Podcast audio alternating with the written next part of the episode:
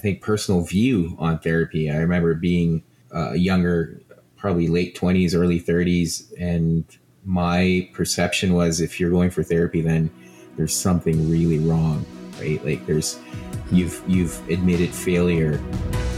This is a Therapy for Dads podcast. I am your host. My name is Travis. I'm a therapist, a dad, a husband. Here at Therapy for Dads, we provide content around the integration of holistic mental health, well researched evidence based education, and parenthood. Welcome. Welcome to this week's episode of Therapy for Dads. Um, this week, this evening, this morning, whenever you're listening, we have another special guest. We have Furkan, who he's a new friend of mine. We met through Instagram. How I've actually met a lot of my guests on this show. Um, so, as a positive benefit of social media, which yes, there's a lot of negatives, but there have been a lot of positives. I've met amazing men and women and he's one of them. And I'm very excited to have this conversation with him tonight.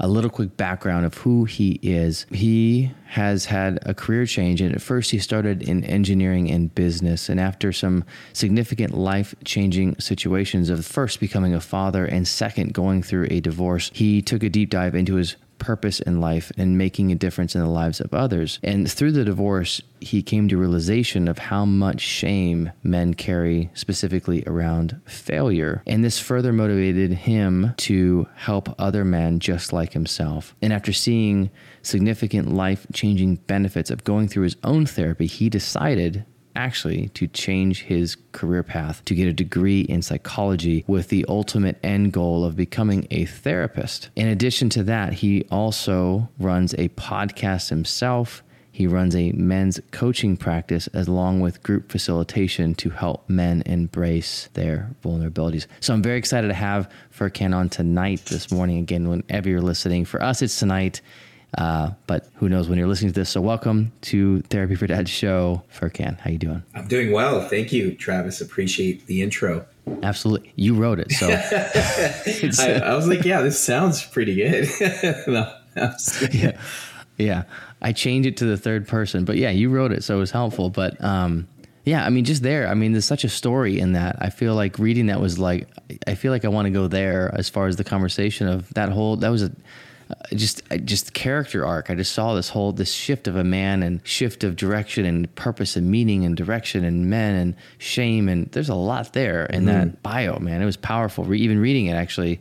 I read it when you first sent it to me quickly at work, and then again right now as I was saying, I'm like, oh, this is actually this is powerful, like truly powerful. Like there's a lot packed in this few sentences. Mm-hmm. So um, before we go there, though, why don't you tell everyone where you're from? Quick, quick intro to who who you are, like dad. You know how many kids, where, yeah. where you located, stuff like that. Before we jump in, for sure. Yeah, I'm in Calgary, Alberta, so just north of the border from you, and uh, I have got one son. He's almost nine, um, so he'll be nine. I'm assuming by the time this comes out. But yeah, uh, that's. I mean, oh, birthday's coming up. Yeah, when's his birthday? July 11th. Nice. Yeah. July 11th. Yeah. But I, my boys are both July, July 4th and July 21st. So there we go. Right in the middle. Yeah.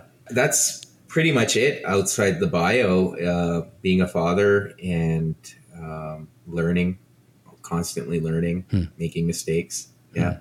I relate to all those things, even as a therapist, as well, you're a therapist. I mean, you're a therapist in training. I mean, right? You're you're close, yeah. right, to the to licensure. Where are we at with that? Well, I, am almost done the schooling part, and then I need I need the practicum hours and start building up the hours before I can become registered. But yeah, a long journey ahead still. Yeah.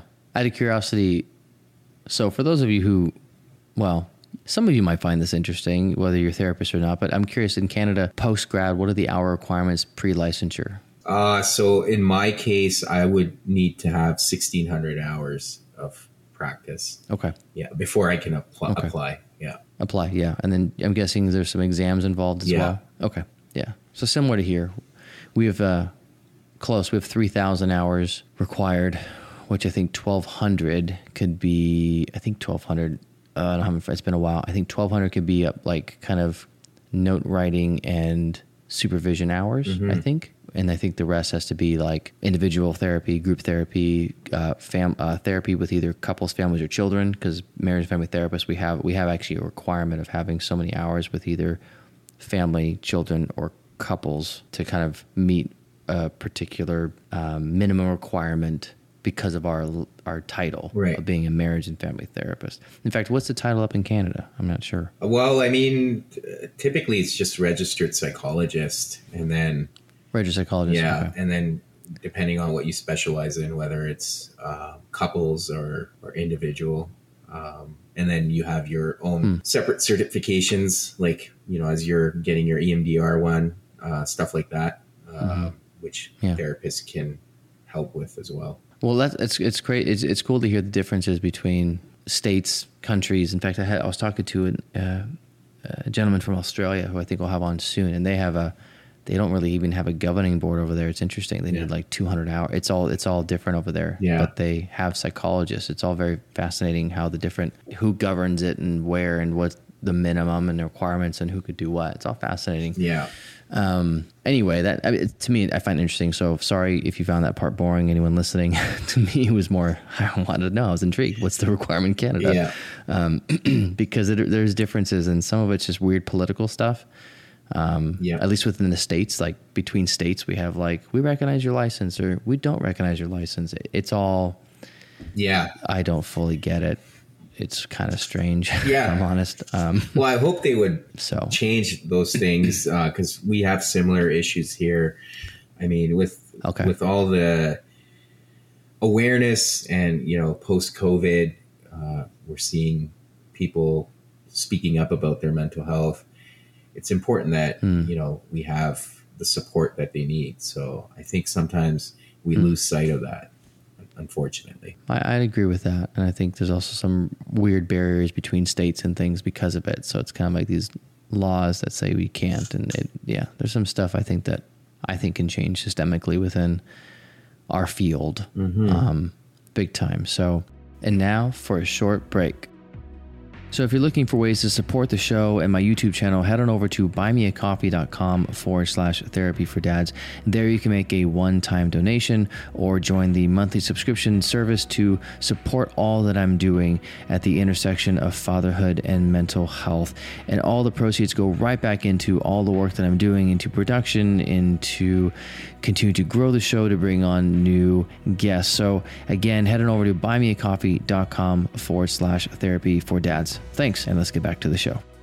So let's jump into just kind of well you and a bit about more about you and a little more deep dive into kind of maybe your journey becoming a therapist maybe a bit about that kind of switch from hey you were you know on a different track different path mm-hmm. and then the life event occurred and then kind of sounds like it really forced you maybe you might use a different word but something happened where you really had to look inward and kind of existential crisis whatever you want to call it to say what's my purpose in life and a big shift in being a dad and and then a divorce. So I'd love to hear a bit about kind of that journey of what that was like for you and kind of how that brought you to to where you are today. Yeah, no, uh, absolutely. I mean, yeah, I kind of, uh, it was interesting growing up, East Indian culture. Um, I'm sure you've heard the stories. It, it was very common for, for parents to be like, well, you only have two or three career paths you can take, right? And you'll hear different variations of it, but essentially, doctor, lawyer. In my case, I was also given the option of being an engineer. So I, that's the one I picked because I felt more relatable uh, to that.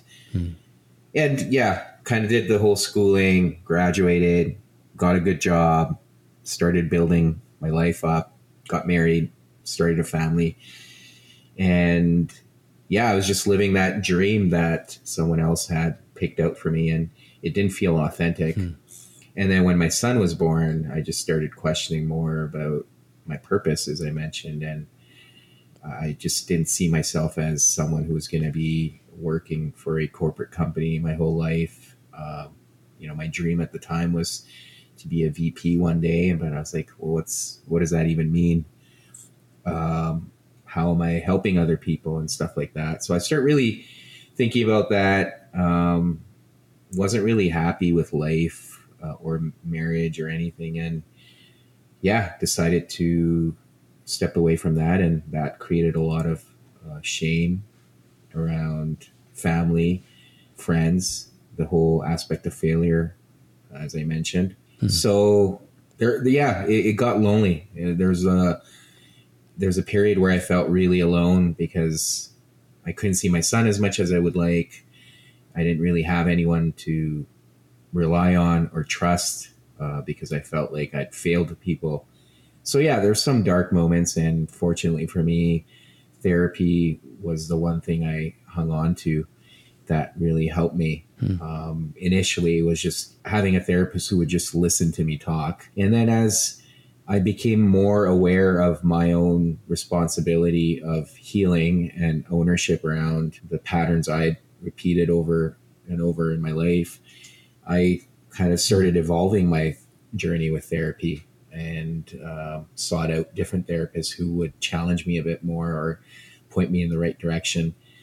So, yeah, I went through EMDR, and that was huge, huge for me. It hmm. healed, allowed me to heal at least so many childhood wounds, or at least forgive myself for for some of the the uh, trauma I may have carried my whole life. So after mm-hmm. going through that whole process, it made me realize that, you know, there's so many men that have similar challenges with shame and and they carry that around whether it's from childhood, whether it's failed relationships, failed careers, there's so much shame and that was kind of I felt like my calling and during COVID, mm. I was fortunate enough to start school and and keep on with it to the point where I'm almost done now. What was the and you you mentioned shame a few times and and I mean even EMDR and kind of your culture and and dealing with the you said this was interesting the life that was chosen for me. Mm-hmm.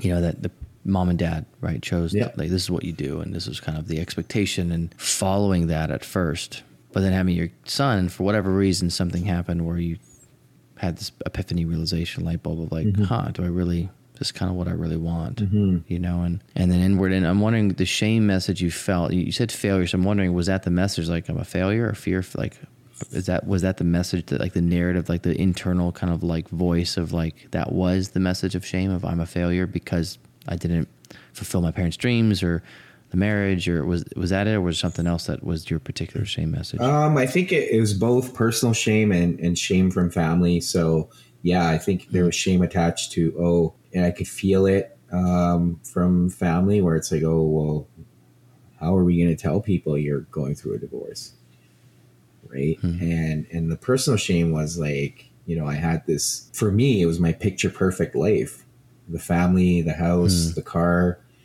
all of it and and that was failure for me too at the time until i didn't mm. really shift my mindset or, or change the narrative around the failure i couldn't really see it any differently and at first when you experienced that like failure of you know this picture perfect life and then kind of hey this is a failure you know one the shame from the family but internal also your own kind of internal shame of it sounds like almost what you thought the, the expected life of what you thought it should be, what it should deliver, then realization of it's not really delivering. I have all the stuff. I have the house, the the car, the job, the but there's something missing. And so um, the realization of the shame, like the shift from there, like what was that like to kind of come to the realization of that? Was that I can only imagine how difficult that must have been to kind of have this epiphany of wow, this is really not this isn't it, mm-hmm. and kind of the the difficulty of making a decision to then change.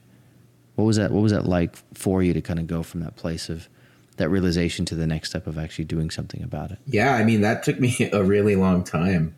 It took me a really long time. I remember finally at one point my therapist at the time made me make a checklist of all the things I was going to do to change my situation.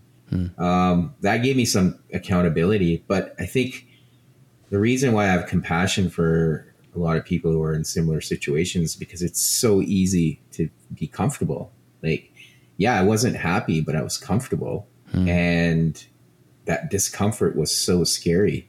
And and when I did hmm. get into that discomfort, it sucked. I'm not gonna lie. Hmm. There was a lot of days that really, really sucked. But yeah. at one point I had to tell myself that this is gonna get better. Like I know it is.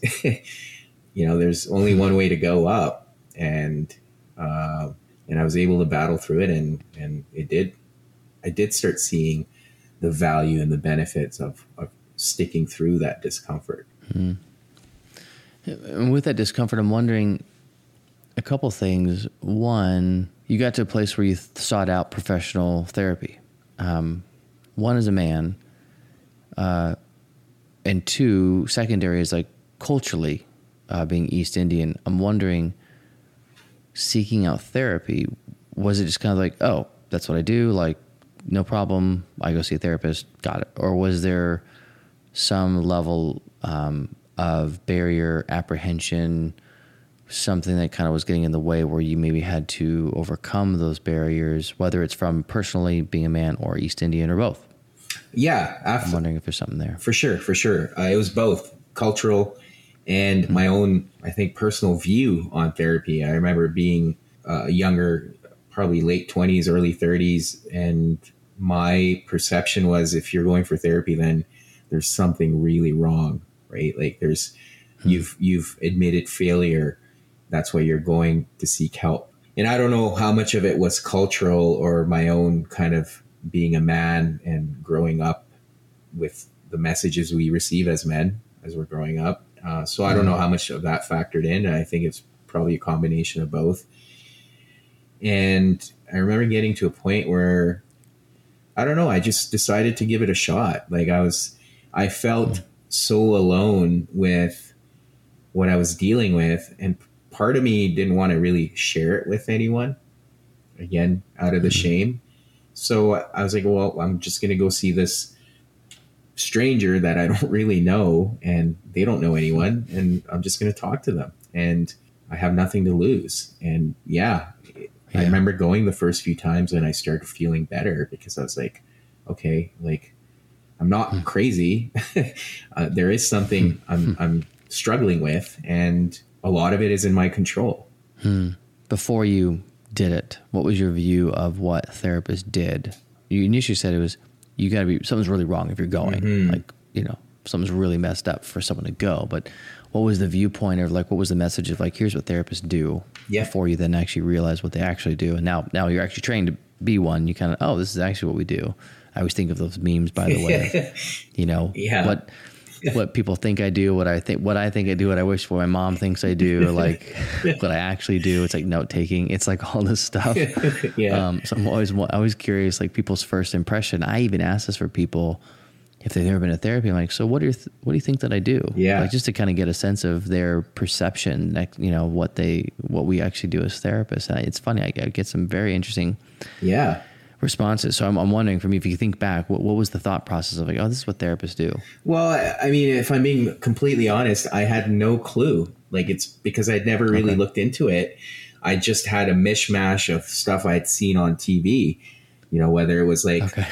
you know, in a TV show, Dr. Phil, or well, not even that. I think, you know, what was the movie with uh, Jack Nicholson and Adam Sandler? Anger Management something. oh yeah, anger anger management. Yeah. yeah. So or like what about Bob or something? yeah. So I had images like that, or just the client mm. lying down on a couch and talking, and and you know the therapist isn't even the Freudian uh, approach, right? Yeah. And I just psychoanalysis, right? Yeah, yeah. I didn't really know to be honest, so I had this picture that I created based on everything I had seen, and you know, it's funny how media. Hmm. shapes our perceptions um, so that was kind of my view. And, you know, mm. I, I think at the time I may have had one or two people tell me they were going. So that kind of, and based on my relationship with them, it kind of made it a bit easier to take that leap. Hmm. Just knowing someone directly. Um, at the mm time, it was rare. I mean, it's way more common now, but yeah, M- way more mm talked about too, right? Like it's very common now for people to share that they have a therapist or they go for therapy. Yeah, yeah, I think it's definitely more normalized. Um, there's still barriers, mm-hmm. um, of course, especially for men. Yep. I, I, think even for women too, but at least working with men, I think a lot of these barriers are still quite prevalent. I mean, I, I would say on a, at least a weekly, if not every other week, if I get someone new, especially if it's a guy, that there's often these barriers. Um, whether it's a cultural barrier or mm-hmm. you know internal barrier or whatever of like masculine barrier, whatever it is of this. For sure. Um, so you sought therapy, found it beneficial, and then you mentioned you found some other therapists. So it sounds like you realized, okay, I, I had benefit with this therapist, but then found someone else to kind of take you further, which is an interesting concept. So I'm Can you speak to that? yeah, yeah, absolutely. I, I kind of consider it like more like graduation in a way. That was Mm-hmm. kind of my journey. I felt like as as I started working through issues and the sometimes uh, you know if I felt like I needed to go deeper, I almost had to feel I need a different therapist. Um, what I started finding was like that I wasn't getting enough out of it anymore, so it was time to like Mm. find someone else, and that's what I tried to uh, recommend to other people. Like, don't get discouraged if the first therapist you go see doesn't work out, because quite often hmm you may not match with the person or they may not be able to really address what you're seeking in that time of, of your life. And that was how it was for me. At different points of my life i just needed Yeah. different forms of therapy. And then my current therapist whom i've been seeing for three years i finally uh, came across her and and she was able to help me through that emdr pr- uh, process. Hmm. and i was able to get deeper with some of this stuff as i mentioned the trauma i had carried around. Yeah, and I think thanks for sharing that with you know therapy. That um, you're right, and I, I I completely agree with everything you just said. That yeah, don't be discouraged. Um, sometimes it is the right fit the first time, Mhm. you know, um, but for a lot of people it isn't. You know, it's it's like dating. It's like in a way, like you're not dating your therapist. That's highly inappropriate. Um, in fact, there's laws that would uh, I'd lose my license if I did that. Um, there's there's laws here that we can't date our clients, even though people do. It's kind of weird to me. Anyway, that's a whole other. Yeah, yeah. That that'd be actually a fun podcast to record for for therapists. or it could be uh, it could be a good instagram uh, reel fire your therapist It could be. Yeah, that I should do that. Yeah. It'll, that'd be interesting. Um, we're we're going down a rabbit trail. I just had all these image of just, I'm thinking of all those books we used to get mailed these uh, magazines, these like kind of updates of like what's happening in the therapy world, and on the back would be therapist names that have lost their license due to dating and or sleeping with their clients. Um, literally, Yeah. so thankfully we have a we have a governing board. Really sad that it happens, but thankfully we have a governing board that removes these people lic- these, that removes their licenses. and They can never practice again. Yeah. So silver lining, uh, they are removed, and that should never happen.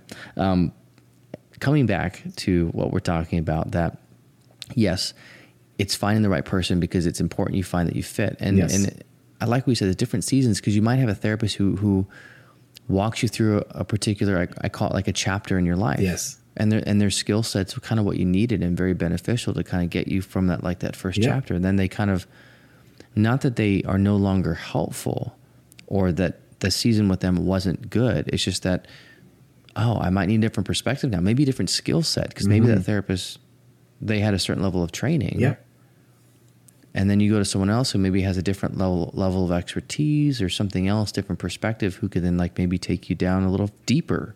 And then you found an EMDR therapist. So these are all like specialties of different levels of training and different types of training because as therapists we're not we can't we're, we're not trained in everything. We you know there's as far as being an expert, Yeah. quote unquote. Um, it takes a lot of time to gain expertise in the kind of these specialties. A lot of us as therapists, as you you know, you probably you could probably answer yes to, is we're kind of in in graduate school, we're kind of trained as generalists. Yep. Like we we kind of know a lot of general things, but there's not a lot of depth yet Right. in grad school. yeah And that, that's not really the purpose of grad school. The purpose of grad school is to really give us, it's kind of like, you know, medical doctors, when they go in, they're kind of trained in a little bit of everything. Like they kind of have to know everything. Yeah. You know, and then doctors go on and they get specialties in residency in like pediatrics or oncology or psychiatry, or they go on to, to further their Exactly. expertise. Um, and that's kind of what we do. And so I love that you said that because for those listening, sometimes you have a therapist who actually is good, and they but you get to a point where you know I got as far as I can with you, and that's okay. That's a good thing. And then finding someone else who might be able to do something else for you. Um, but it is important you find someone you feel safe with and comfortable. Otherwise, again, you're not going to find you're not going to do much work with that therapist. yeah i mean i would Um, like to add two things to that because quite often Sure. what happens is either if you know the person feels like they're not getting any value out of the the therapy sessions they'll just stop going right Yeah. because they'll get discouraged or like i mentioned earlier if the first therapist they go see isn't a good fit they'll get discouraged and just never try again so just mm-hmm. being aware of that. I mean, I would, and may, and it's not always for everyone either, but I would give it a fair shot if someone's kind of on the fence. Yeah. I, I appreciate that. And I think it's good for those listening to just to try it, you know, and unless you get like a really bad gut sense that first time, you know, like sometimes we just have that gut feeling of like something's off here. Yeah. You know, not that it's just new, but there's something there's something off. Right. You know, I'd say listen to it. Yeah. But if it's kind of just like a little nervous, a little like awkward, a little I don't know yet, that's part of it. I'd say a little bit of like adjusting to someone and them getting to know you. And it's okay to have a little nervousness and apprehension because you don't know this person. Mm-hmm. You're building trust with a stranger and you're, you know, part of the therapy is we're asking you to go like be really vulnerable, you know, maybe not like session one, you know, we, we kind of s- s- gently guide you a little bit, but then we can go pretty quick. I mean, I've had, you know, we kind of push you purposely to see what we can get away. As therapists, trade secret, we do push you a little bit to see what we get away with. Of course. In a way. Yeah, yeah. You have to test. Because that's our job is to kind of. The comfort level. Yeah. yeah. It's testing. Yeah.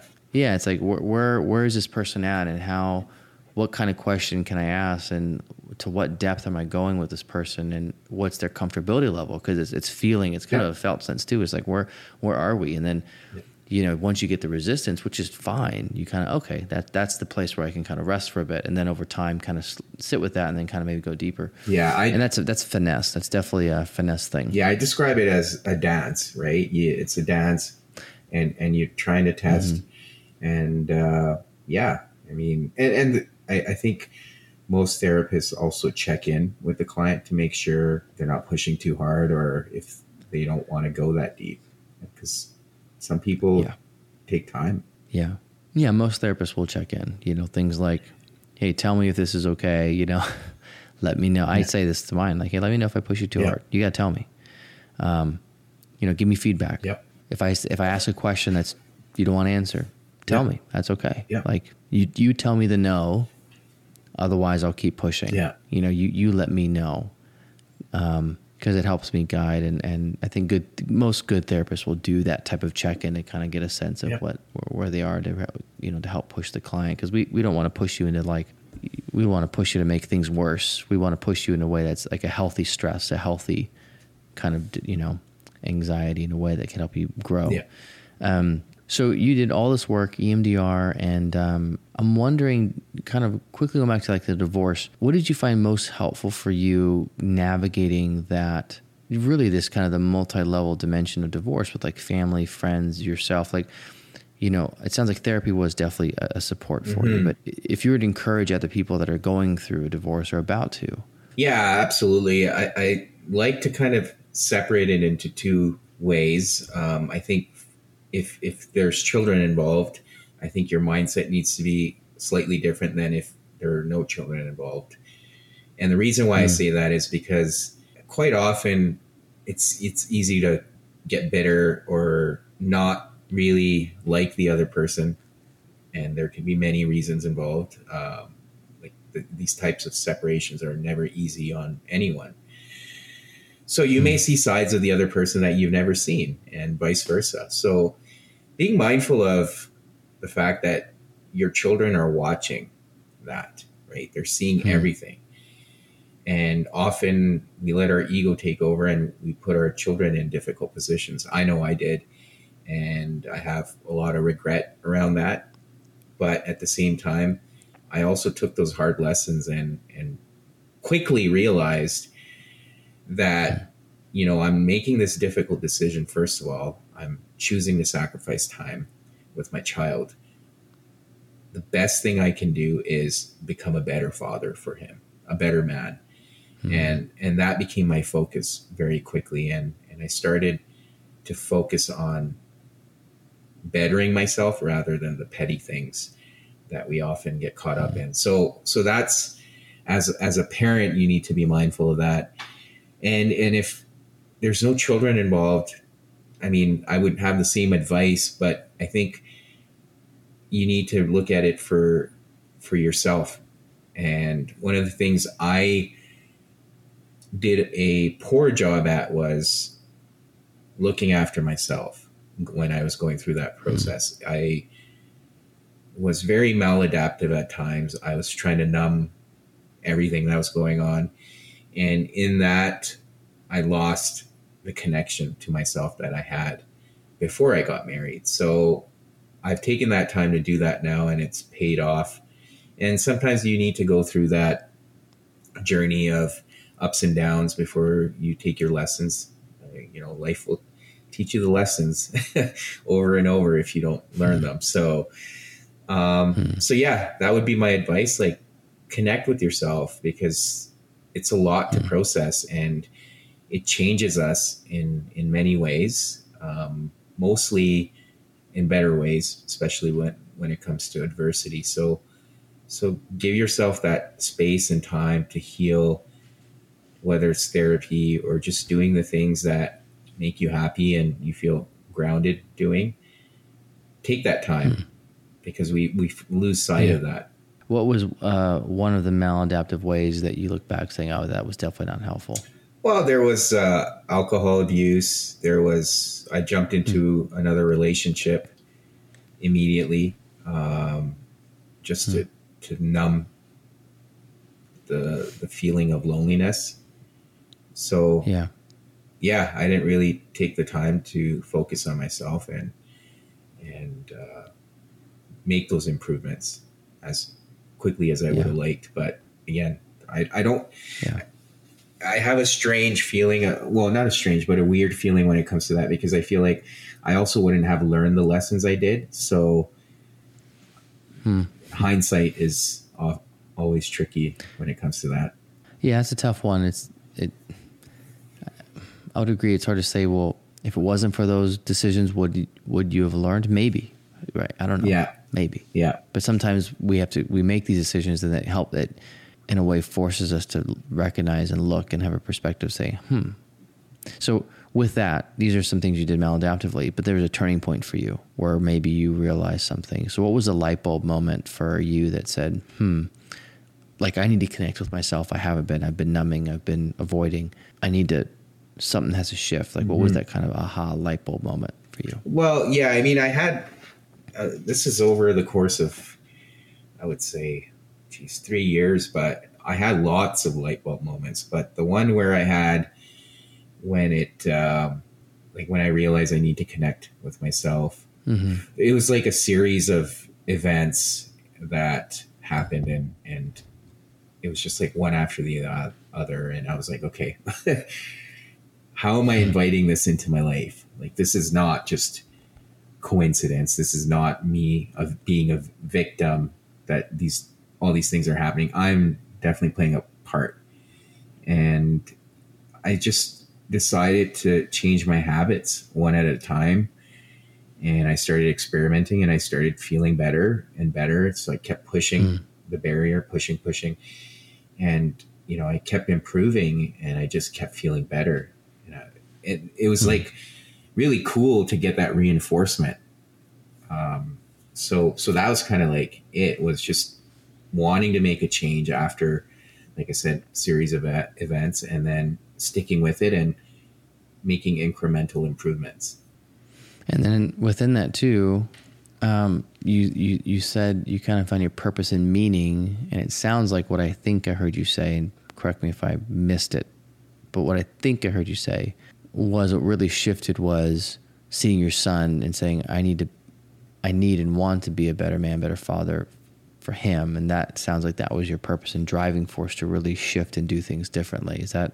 Yeah. Yeah. And, you know, I, I won't take all the credit for that. I remember having a conversation with my lawyer and I was just, you know, just livid about stuff that was happening. And, hmm and she said something to me and i remember it was very emotional because I, I started crying because she was like you know your son's watching you so like mm-hmm. you can hmm. do all these things out of spite or out of anger or whatever it is but he's watching at the end of the day like he's he's gonna remember all this and that hit home and hmm. yeah i you know, I haven't really struck a chord. Yeah, I haven't really shared that before, so it is, you know, again, mm. it hmm. just it's powerful because I needed to hear that, and that yeah. became my goal. That truly became my goal because yeah. I was like, okay, this is he's watching. Like this is like I need to do this for him in a way. Yeah. It sounds like in the midst of your own suffering and pain, stuff that decisions you made, as well as things outside of your control that were happening, you found your why to kind of bear the the the how, right? Mm-hmm. I always think of you know Nietzsche, that famous Nietzsche Yeah. quote: "Those who have a why can bear almost any how." Yeah. Right? That meaning, if we have a purpose, we could suffering. We can find meaning and purpose within the suffering versus just meaningless suffering. Mm-hmm. Um, but you found a purpose to shift. It's like that's why it's for him. Like it's not just about me, but he's he's the bigger Yeah. reality. Yeah, and you and I've talked about offline, like I know Nietzsche is Mhm. one of them, but like even uh, Viktor Frankl, Man's Search for Meaning, like you Yeah. know, like I and that's the other thing. Not only was I getting therapy, I was reading like crazy. Like I was reading so many books, Hmm. and that hasn't stopped. I just had this thirst for knowledge, and yeah, Yeah. um, going back to man's search for meaning, like you know, he talks about it. Like once you have that meaning Mhm. or purpose, like you're able to do anything. Yeah. And with that, it doesn't like it's not like it's not hard still. It's still hard. Of course. It's not like it's oh, it's rainbows and unicorns. like, oh, it's great. It's like, no, it's still difficult. It's still Mhm. hard and some things are downright traumatic and painful. Like just that's that's you call a spade a spade. Um but it gives you that that purpose, that drive to keep taking the next step. Because like you said, I'm guessing in those really hard moments, it's like maybe you dug deep and found that that's why I'm I need to keep taking the next step and the Mhm. next step and the next step on those really, really hard, stressful, overwhelming days or weeks when it was, you know, those hard, dark night of the soul type stuff where you're just like, man, what is going on? You know? And then, well, I'm doing it for him. And, and uh, it sounds like, too, another supportive system for you is really um, consuming good um, I want to say media, but that's the wrong word, but really consuming good writings and text to learn from others Yeah, around these topics. yeah, absolutely. And and it was also being conscious of the people I surrounded myself with, and and I Hmm. remember changing my whole social circle. You know, and that That's a big deal. Yeah, absolutely. And it's not like anything against people I used to hang out with or hang out with now. It's just I needed different energy in my life, uh, just more positivity for me at least. Hmm. Um, so so Yeah. that was huge too. But yeah, it's it's Yeah. everything being, and some of it was uh, on an unconscious level too. But just being aware and mindful of what kind of energy you let into your life and what kind of things Hmm. and information you're consuming right so to your point Right. reading the books but also what people would say around you right whether they were lifting me up or shaming me and putting me down and it came to a point where i was like i'm not accepting that anymore i've i've beat Yeah. myself up enough Yeah. It, and that's, a, so that's another thing you did. So you, you did quite a few things to help you move through that season. hmm Um, you know, not just therapy, um, not just connecting with yourself, um, but making practical decisions of, hey, I might need to change the people I'm around. I might, I need to consume books. I need to change some behaviors. I need to look at my ways of coping, of numbing, acknowledge that those served a purpose. That's my way of coping and surviving. But they also, some of those ways of coping s- created more suffering. And so, okay, I got to change that. So you, you did, there's a lot of things you were changing as you navigated divorce because it was not just divorce with your spouse, but also kind of, you know, divorce in a way of like your old life, your Mhm. old views, your old expectations of how you thought life would be. And maybe even from like the family expectations of like, here's what I thought I'm supposed to be as a, a good, you know, East Indian man of what, you know, Yep. of the family. And which, not that say all of that's bad, like not that it's evil, but there are some things that you had some dissonance in your own soul of saying, ah, this is not me. And I'm feeling something different here. And coming to grips with the reality of who, you know, who are you really Mhm. and what is really your purpose on this earth? And then you shifted. You then decided to like, okay, all this happened. Now I'm taking a different path of I'm now becoming a therapist. and so you decided to get out of engineering and say, okay, now I'm going to go down this path. I just went through a really life changing couple years. I'm assuming. I, I don't know how long it took for all this process to undergo, but I'm guessing a few years. Yeah, three to four. three to four years. That's a good chunk of time. Yeah. And then decided I'm now gonna I'm now gonna become a therapist. So now you shifted. So what was the what was the drive there of now becoming shifting gears of now I'm gonna go down the path of psychology and therapy. Yeah, I think going through my own journey, I realized, um, I think I mentioned it earlier, but recognizing that I'm not the only one who has these challenges, or, you know, so many men and women go through divorce and, you know, they have the same feelings of shame, maybe to different extremes. Um, people struggle with job security, even losing their jobs. They struggle with insecurities and relationship failures outside of divorce too. So recognizing that and feeling like maybe there's something I can do to help in my own little hmm. way and I don't have to change the world, but I feel like, you know, if I, even if I can help one person, that's success because they're going to they're me being able to help them is going to impact the the people in their lives. So that just multiplies, right? So that was that Yeah. became my goal. Yeah. And uh, this is a random question that came up. You said success for me now is to if I could help one person kind of navigate a season, that to me is success. Yeah. I'm wondering if that was if that's a different view of success than what you had prior. Oh, absolutely. the the the view of success previously was like just centered around me and and whoever you know my family. So yeah, I want this, I want that, so I could do this and I could do that, and it was all me, me, me, and the people in my lives, but never like what what can I do for others? And I think Hmm. that's to me that's what purpose is. That's where we find meaning Hmm. when we're able to serve others and, and give back and you know because you have to be in a certain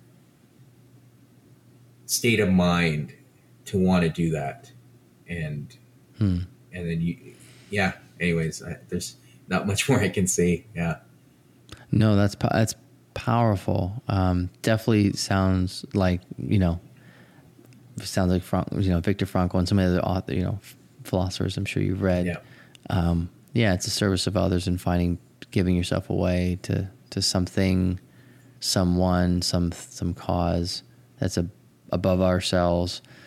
Because you find more meaning, you know. Because other stuff, what I've heard is that you know you, you get those cars, you get the house, you get the money, and then you're like, okay, now what? hmm well, emptiness and or I got to keep going. I got to get the next car, the next house, Yeah. the next paycheck, the next. So then you get there, and now what? I got to keep going. Um, you know, I've worked with a lot of men in that that they get stuck in that rat race So just you know the endless production of of quote unquote success of the next sale or the Yeah. next paycheck. And not that money's nothing wrong with money, nothing wrong with having cars. Those aren't evil, but it's Mhm. it's kind of what what we place our identity in. correct I would say it's Yeah. like what are we are we putting it in? Is that who we are? Is my paycheck, my cars, my houses, and and what I find when I work with these types of men is that they they're pretty empty inside and they just get stuck in this endless production. yep Um, yep so yeah Man, and powerful. and that was So- it right like for me it was be- my my career was becoming my identity and hmm, there was nothing more that i loved when people ask me what do you do i love that question and now it's like when people why do you think you love that so much? back then, Back then. yeah back then because it was my identity Yeah. it was like someone's asking me Hmm. about me and now it's like Hmm.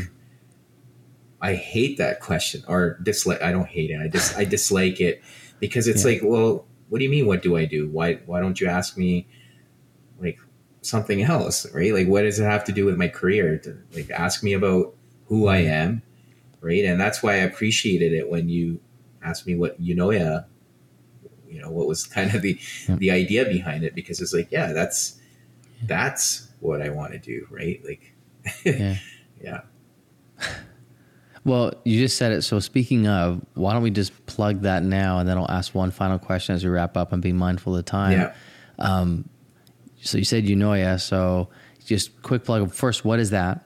Yeah. And then, you know, how is it linked to kind of your social and everything that you do? Yeah. So Eunoia, as as you uh, picked out picked up, uh, is a Greek word, and it basically means a beautiful mind. And the way it connects is uh, so when I was trying to pick a a handle for my Instagram or my social media in general. Uh, or my website, I, I really wanted to put thought into okay, I want it to be a unique word that stands out and it needs to have meaning. So after hmm. research, I came across this word eunoia, which I thought was really cool uh, just by the sound of it. Hmm. But the meaning was even more deeper. The whole aspect of a beautiful mind, and that's what I aspire for everyone, including myself, is to get to that state of mind where you have all this love for yourself and compassion for everyone else. That's where I think the most beauty is. Hmm. And your handle is what? You know, what's the Instagram handle? You know, as Zen. So the Zen is you know, as Zen. Yeah.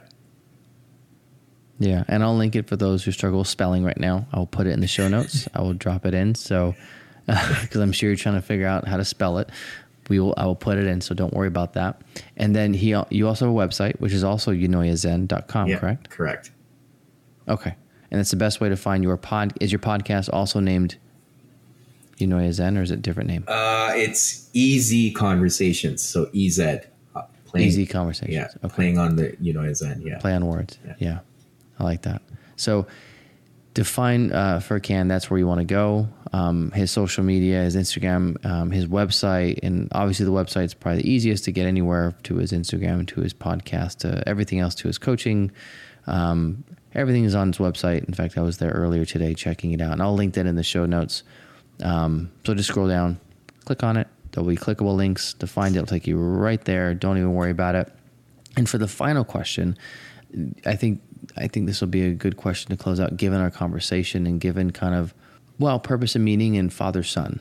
I think this is uh, where I want to end. Is you know thinking of your purpose meaning now as a father and looking at your son and thinking about him like you know as a when he t- becomes a man 20 years from now 30 you know 30 years from now you know what gift would you like to give him if you can give him one gift what would that be that's a tough one. I, I think the best gift i can give him is being there to support him whenever he needed it and for whatever unconditionally. Mm. um, mm just so he knows that there's someone there he can rely on even when things get tough and there would be no judgment mm-hmm. or, or, shame. So that's my hope. Um, but yeah i mean that's all you can do i think as parents uh, yeah i love that. that that's a great gift i mean i'm wondering if that's the gift you needed absolutely i think we all need that gift I think so too, if I'm honest. Yeah. Yeah. We absolutely need to gift. someone just to be present and to support us and to accept us for who we are, where we're at, no matter where if we're struggling or not. Yeah. And that's all we're um, seeking, um, right? So with that, yeah, that's all we're seeking. Yeah. Yeah. Yeah. We're all seeing that. I mean, that's part of why we come to therapy is I find is people are looking for, because all of our fears around being rejected, you know, if people know me, if they really see me, I'll be rejected. I won't be loved. I will be not enough. It's all that. All, that's when shame comes in. It mm-hmm. kind of come full circle. Shame comes when we don't seek out relationship because we're afraid that if we do, they'll see us for who we are, and then we yeah, won't be accepted. Correct. So shame keeps us isolated, keeps us alone, keeps us afraid, but then also keeps us stuck from actually doing the very thing we need to do, the antidote, which is to reach. Yeah. And safe in safe relationships, right? That's that's the yes. fun key word because some relationships just aren't safe and that are toxic that actually cause harm and feed into the shame, Correct. or we're part of the cause of the shame to begin Absolutely. with. So there's, in fact, we could probably have a whole episode on that. I mean, now that I'm thinking about yeah. it, like just shame, because I love talking about shame. I mean, it's a very fun concept. Yeah, um, I would love that. But on that note, on that note, and we should, we'll have a part, definitely do a second one. I think that'd be, gosh, that's such a big topic now that I think about it. Because I think everyone I talk to, it's always, hey, what's that shame narrative in your head, man? Because we all struggle, with, myself included. My shame narrative was I'm not enough that was the thing that drove me until I did therapy and yeah. realized, oh, that's what that is, and then did my own stuff and kind of yeah. wrestled with it. Um, and now I know when it comes up because it still kind of it tries to get its head up from time to time. I'm like, yep, I know you. See you. Like it it tries. Yeah. But it's not successful. Yeah, yeah, yeah. I, I catch it pretty quick. I'm like, no, you, please leave. Get it, leave the door. Yeah. Just go. Yeah. Um, s- But on the note of what you said, the final of like, hey, I want my son. The gift I want to give him is that what we're all really looking for is the acceptance and unconditional love that I'm here for you, and that I'm here to listen, even if you don't have it figured out, even if it's messy. Mm-hmm. That as your father, I'm here, and you know, part of that love too eventually is going to come with challenging your kids as well. Yes. But it starts with first and foremost that love. I'm here. I love you. And love doesn't mean that I don't challenge, but love means I'm willing your good, as I heard it said once. Yeah. To will the good of the other. It's one of my favorite quotes on love is willing the good of the other. I want the best for this Yeah. person. Um, and what a wonderful gift. And I think I think your son will get that if that's if that's what you're doing. How could he not?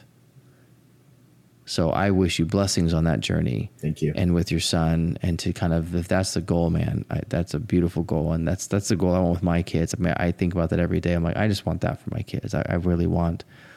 Yeah. I don't want to have a barrier. I want to. I want to do everything I can to remove all the barriers so they can come to me, not have to like go elsewhere mm-hmm. to, to other things. So, thank you for being on and sharing your story, part of your story, your journey, and kind of going through a difficult season and some of the barriers as a man, some of the negative messages, and kind of how you navigated it, some of the tools you used, and some of the support systems you found, and kind of the ultimate goal in life is really giving yourself away for the other. And so, thank you for sharing that tonight. And, and I wish you and your family all the blessings. Thank you. Thank you for having me on and giving me the space. Absolutely. Thanks. See you soon. Thanks for joining and listening today. Please leave a comment and review the show. Dads are tough, but not tough enough to do this fatherhood thing alone.